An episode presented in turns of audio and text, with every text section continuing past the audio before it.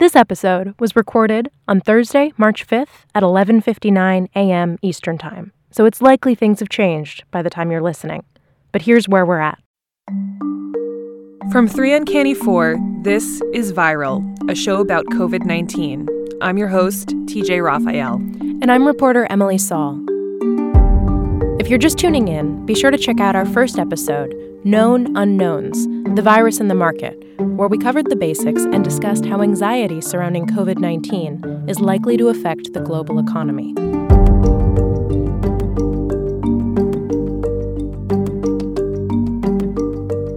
On today's show, we'll be diving into the science behind coronavirus. How does a virus make the jump from animals to humans? And what are scientists actually doing to try and combat this pandemic?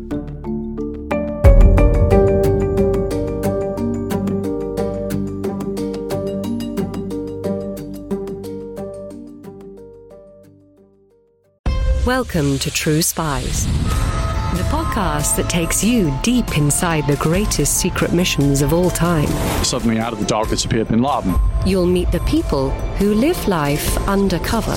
What do they know? What are their skills? And what would you do in their position? Vengeance felt good. Seeing these people pay for what they'd done felt righteous. True Spies from Spyscape Studios, wherever you get your podcasts. As COVID 19 continues to spread, more and more people are wondering why isn't there a vaccine? The sooner we get one, the sooner the global threat goes away, right? Today, we go inside one of the sci fi like labs working around the clock to understand this virus and learn why it's actually going to take a while. But first, the news. Emily, what's the latest? Across the U.S., 18 different states have reported cases of coronavirus, and 11 people have died. 10 of those deaths were in Washington state the other in California. There are 163 confirmed cases nationally.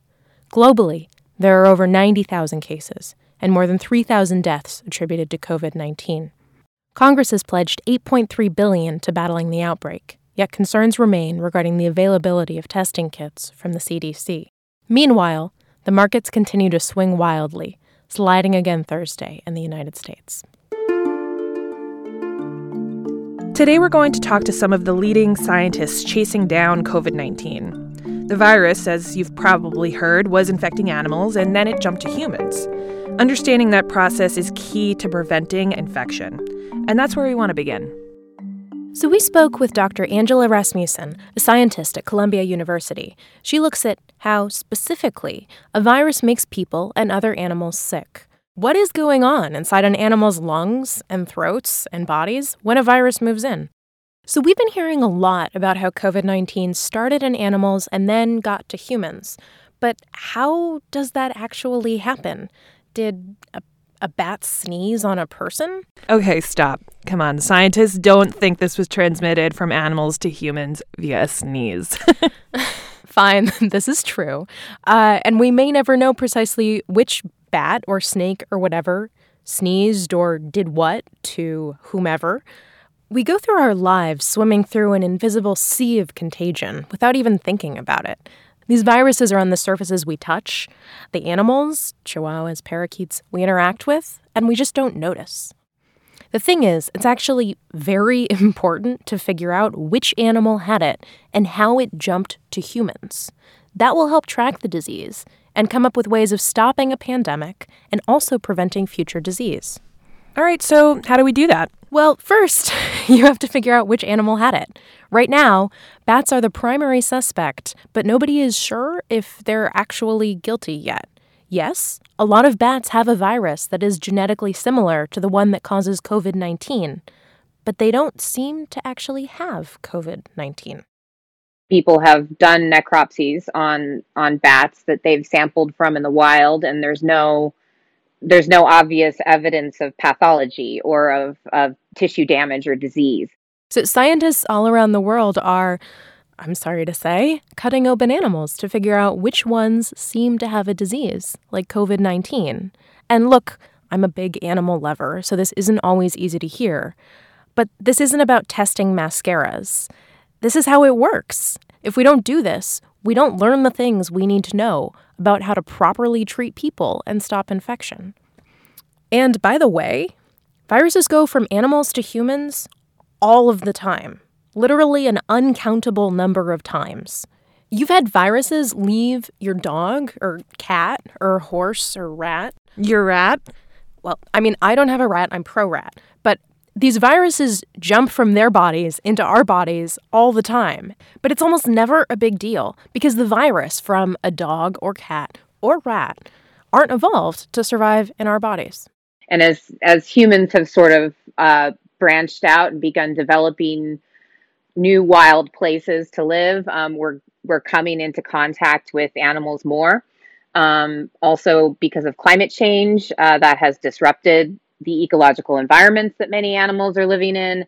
And when you have that kind of ecological disruption, um, that creates an environment for what we call spillover, which is uh, the transmission of viruses that are normally ecologically present in these animals um, spilling over into into human populations. Yet we don't have pandemics every day. They only happen every once in a while. And that's because it takes this spill, the collision of human and animal, an evolution of the animal virus so that it can breach our healthy cells and invade. The virus has to be able to bind uh, human protein um, in order to enter the cells. Once the virus is inside, many people know that viruses hijack uh, the host cell to replicate themselves. So the virus also has to be able to interact with the proteins inside that cell in order to, to do that hijacking and in order to replicate itself. And we don't know what all of those different factors are, but clearly SARS coronavirus 2 has been able to adapt, adapt to, uh, to have those host pathogen interactions, we call them, and, um, and replicate itself inside human cells. The virus that causes COVID 19 the one called SARS coronavirus 2, is actually sort of a miracle. Coronaviruses are probably millions of years old, with countless, trillion, quadrillion, babillion, whatever, mutations over that time. It's only happened seven times, seven, at least that we know of, that the virus has mutated in this way to land in humans and cause a disease. I mean, with odds like that, it should play the lottery. Yeah, you should stick to your day job. Anywho, once that jump happens, we need to start learning about it. And there are two ways we can do that. One can drop the virus on some cells in a petri dish and watch, uh, but that only tells you part of the story. So, when we want to look at um, how a virus infects a cell, we can look at that in cell culture. When we want to understand how a virus causes disease, we need to infect animals uh, in the lab. Um, and the reason for that is that when you infect a cell, it doesn't necessarily reflect how different different types of cells, different tissues are going to interact with each other in the context of of an organism um, like us. For COVID nineteen, uh, you would infect the animal via um, intranasal uh, inoculation. So you take the animal, um, whether it's a macaque or a mouse, and you apply the virus uh, basically to their nose and um, that that virus will then infect the cells in the respiratory tract that it normally does in people. Yes, scientists rub the disease on the noses of the macaque monkeys. Angela doesn't do that personally. She's collaborating with people from the National Institute of Health who are doing it. What she's doing is analyzing samples from the monkeys, typically their blood or pieces of lung tissue, to see how the monkeys' immune systems respond to the virus. And for those wondering, sometimes the monkeys do get really sick. In those cases, there are vets waiting in the wings to euthanize them. And so, a moment of silence for the animals who have given their lives to save ours. Coming up, after SARS and MERS, why the heck don't we have a vaccine for this thing? And what are we actually waiting for? That's next.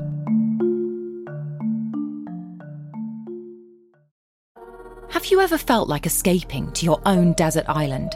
Jane Gaskin did exactly that, trading in the family home to begin a new life in the tropics. But she soon discovers that paradise has its secrets. I'm Alice Levine And this is the price of paradise the island dream that ends in kidnap, corruption, and murder. Wish you were here? Follow The Price of Paradise now, wherever you listen to podcasts. Since I started working on this show, my friends are just blowing my phone up asking me what the hell is going on with COVID 19. Is everyone you know just texting and calling you nonstop because of your work? I have had a significant increase in text and Facebook messages uh, from friends and family and people that I don't know asking for advice. Yeah. That's Matt Frieman. He's a virologist, which literally means a scientist that studies viruses. And this is kind of his moment because he's one of the few virologists who studies the strain of viruses known as, you guessed it, coronaviruses. All of my friends and family know I work on viruses, and usually they don't really care about what I do most of the time. But when there are these outbreaks, you know, I think that uh, that as a scientist, it's a, our job to be very good science communicators and to put real information out there in a way that people can understand, right? That my mom can understand what's going on. So here goes. This one is for Matt's mom and all the regular people out there who want the lowdown on COVID 19. And look, we don't know when this all started really, but for Matt, it started on New Year's Eve. He was just chilling, having a relaxing night in, when he gets a notification on his computer. Um, as a Twitter message saying uh, there's this strange pneumonia that was alerted in China um, that was found in, from patients, uh, from people that were uh, working in this market. And at the time, it was only a handful of cases. Generally, we would have thought it was flu or some other kind of known virus that we know of already. Um, but since coronaviruses, especially SARS and MERS, have been linked to animals in the past, it always, you know, all of these things pique our interest as they come you know, what's the equivalent of the bat signal? Do you and all your virologist friends start texting each other? you know, where do you go when you hear about something like that? And, and who do you call? I, I, I want to understand your community better, basically. So there are not many people that work on these viruses. So I have friends from my previous labs uh, and people that I work with now, where uh, we all kind of immediately emailed each other saying, "Did you see this thing? Is it not really a coronavirus? Is it?" Um, and then it wasn't until uh, January 8th when uh, sequences started coming out. And the initial samples were tested against SARS and MERS because the samples were in China. They definitely thought they wanted to make sure it wasn't SARS. Um, and it was identified then uh, in that basically second week of January as not SARS and not MERS, and it was this new virus. And that that is Matt's moment. That's when he jumps into action. But something Matt told me that really surprised me was that he used to get a lot of flack for studying these kinds of one off viruses instead of huge ones like influenza. And I just couldn't wrap my head around that. We always seem so caught off guard when these coronaviruses pop up. You know, SARS and then MERS, now COVID 19. I was really wondering why isn't every virologist studying this stuff?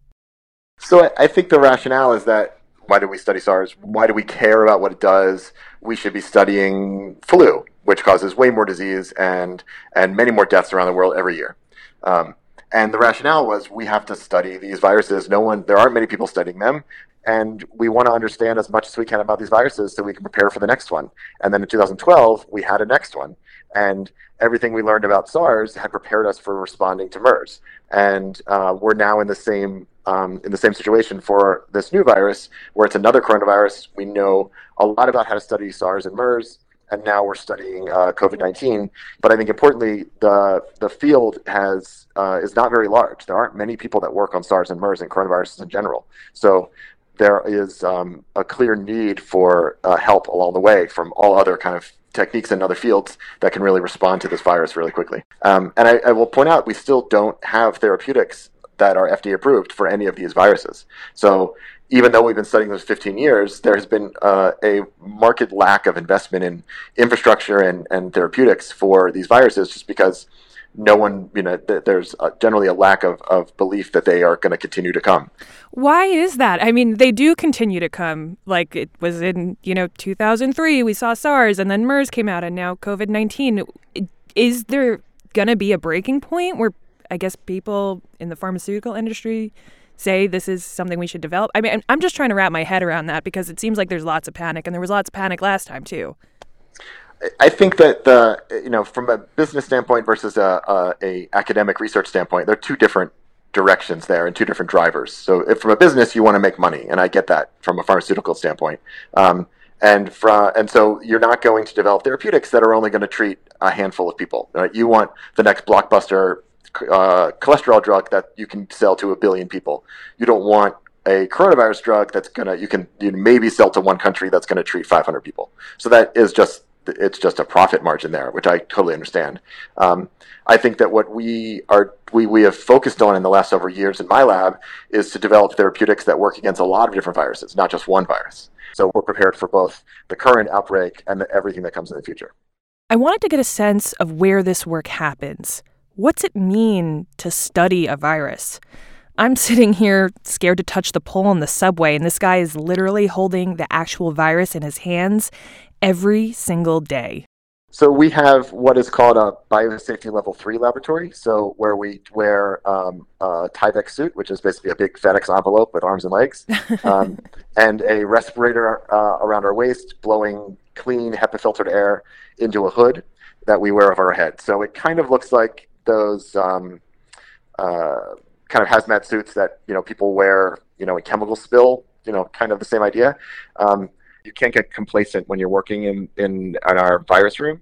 You have to always realize that you have a you know potentially uh, deadly pathogen in front of you, and all of the training that we do basically prepares us for the confidence that we have in working with that virus. Um, and so we have multiple safeguards, multiple levels of security, uh, both to get into the facility, but as well as protect us from being infected, you know, if that would happen. Let's talk about vaccines because I know that's a big question that a lot of people have. Um, how long is it going to take to make a vaccine? Um, can we go through the steps of actually making one? What needs to be done? So, for vaccine work, what you need to know is um, is what to target.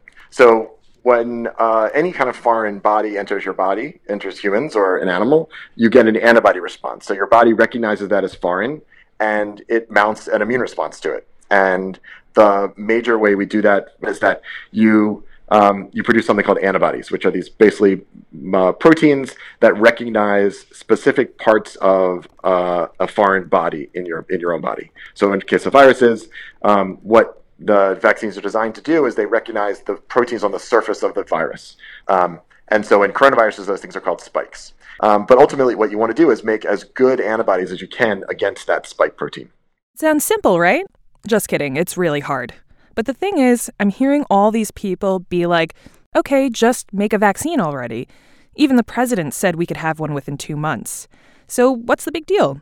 And look, I've come a long way since then, but I actually bombed high school biology, so I really needed Matt to spell this one out for me. I wanted to get technical. I wanted to know what's the holdup here, really. So you can you can make a uh, you can make this a protein in the lab. That's easy. Um, you can uh, vaccinate an animal and say that you're getting antibodies against it against this virus. You have to have systems in place to be able to analyze um, those uh, to whether you're going to make good antibodies or not. And so that's what my job is uh, as a as a virologist, working with companies that are making vaccines, so we can have the assays up and running. So you can, uh, as soon as they have um, antibodies they think are going to work, or or vaccinate mice or vaccinate animals to be able to tell whether those antibodies are really going to be protective. Um, we can test that in the lab. But you still have to be able to test it in people in a safe manner. And so those tests take time. Um, and there's only certain facilities that can do those kind of tests. And so that's really the problem. And that's that's the kind of the limiting factor. You have to do it very safely and in a stepwise manner before you can start vaccinating a million people or you know a billion people with a vaccine. Um, so uh, in the you know in, in two months there's going to be vaccine companies that are putting their their vaccine into people in a safety testing procedure, not people that are infected with the virus, but just to see if I add my vaccine in a little tiny dose, does it make somebody, does it make an antibody response? If I go a little bit bigger, does that make an antibody response? If I go a little higher, does that, and, and how high can I go before there's an adverse reaction or um, it's not, it, I'm not making any more antibodies? And so that takes time. That takes, you know, a couple months to do uh, what's called a phase one trial to do that safety testing. Um, before that, also, you have to make a, a you have to make the protein or whatever your vaccine platform is in a very safe, clean manner. And so there's you have to have production facilities that are able to do this. Um, all of our drugs and everything that we take as humans um, as medicine has to be safety tested along the way in in a very clean facility um, uh, when it's made and packaged and put into vials and before we get it. And so that all has to happen before you even go into people, and then the safety tests have to happen on those samples before they're even put into people. So it's it's a long process. Um, once the phase one trials go for for you know a month or two months, then the data has to be analyzed. That takes a little time, uh, and then a phase two trial where you can now make you know infect or treat more people with the vaccine. So instead of a couple dozen in a phase one, maybe there's a couple hundred in a phase two. Um, and, and just all of this costs money and, and time to be able to do these studies. How do you convince people to sign up to be part of a vaccine trial for something like COVID 19? Like, do I just write into Pfizer or whoever's making it and say, you know, I'm in? Um, and how do you get people to do that? I mean, it seems like it could be potentially very risky, right? So, we know how to do this. So, vaccine companies and, and labs know how to make proteins all the time. Um, the, a lot of the vaccine platforms that have been used and are using for this have already been used for other viruses. And so it's the same kind of machine, except you're taking out the flu protein and you're adding in the spike protein from COVID 19.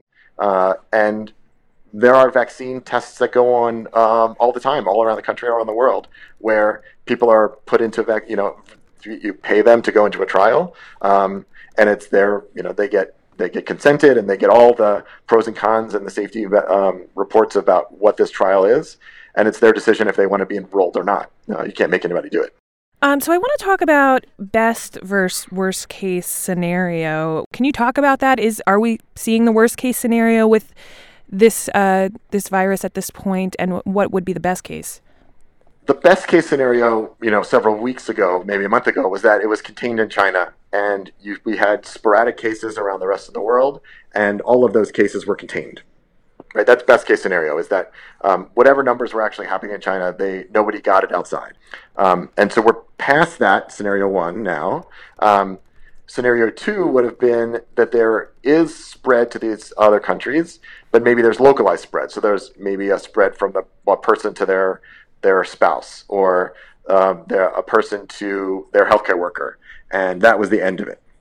That doesn't seem to be happening. So scenario two is done. Um, scenario three, I think, is where we are now, which is that there is uh, there is spread to a lot of countries around the world.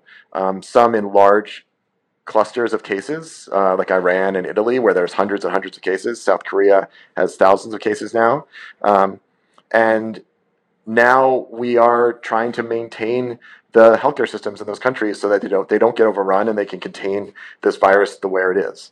Um, this is happening in the, in the, U.S. where we have um, uh, about 100 total, including ones from this cruise ship, that were uh, that where they're being treated at hospitals and they're now being tested for in a, you know all across the country. And so this is happening in countries all around the world. Everyone is, is in the same kind of situation where they're now detecting early cases or they're detecting dozens of cases a day. And um, they're trying to maintain all of the healthcare system and all of the frontline healthcare workers to, um, to be able to respond as quickly, as rapidly, and as safely to these outbreak. Um, and so that's, I think, where we are now. Is that worst case scenario? So that's not worst case scenario. Right? I would say that's scenario three, uh, where we do have local spread. We know we have local transmission in a lot of countries around the world, um, but it's not in the you know hundreds and hundreds of thousands yet. And you know, Matt, I want to ask: Are you scared right now with what's happening with COVID nineteen when you look out in the world? So, I am definitely concerned. Um, I think that we are in the midst of a new uh, pandemic, and it is clearly in a lot of countries around the world, um, potentially everywhere.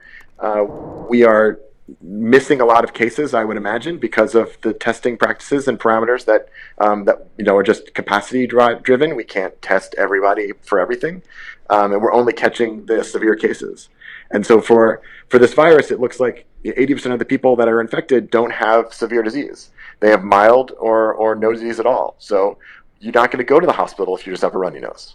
You know, that doesn't make any sense. That's why this virus, I think, is, can spread so well. It transmits incredibly well person to person, just like a standard cold virus. um, that causes the, the regular coronaviruses that give you a common cold during the winter.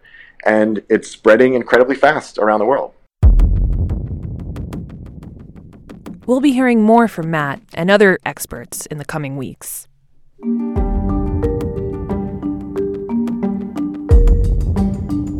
Viral Coronavirus is a three Uncanny Four production. The show is hosted by me, TJ Raphael, with reporter Emily Saul. Our senior producer is Lena Richards. Our associate producer is Rahima Naza. Our editor is Adam Davidson. And our fact checker is Parker Henry. We'll be coming to you next week with the latest on COVID 19. In the meantime, rate and review the show in Apple Podcasts. It helps listeners like you find us.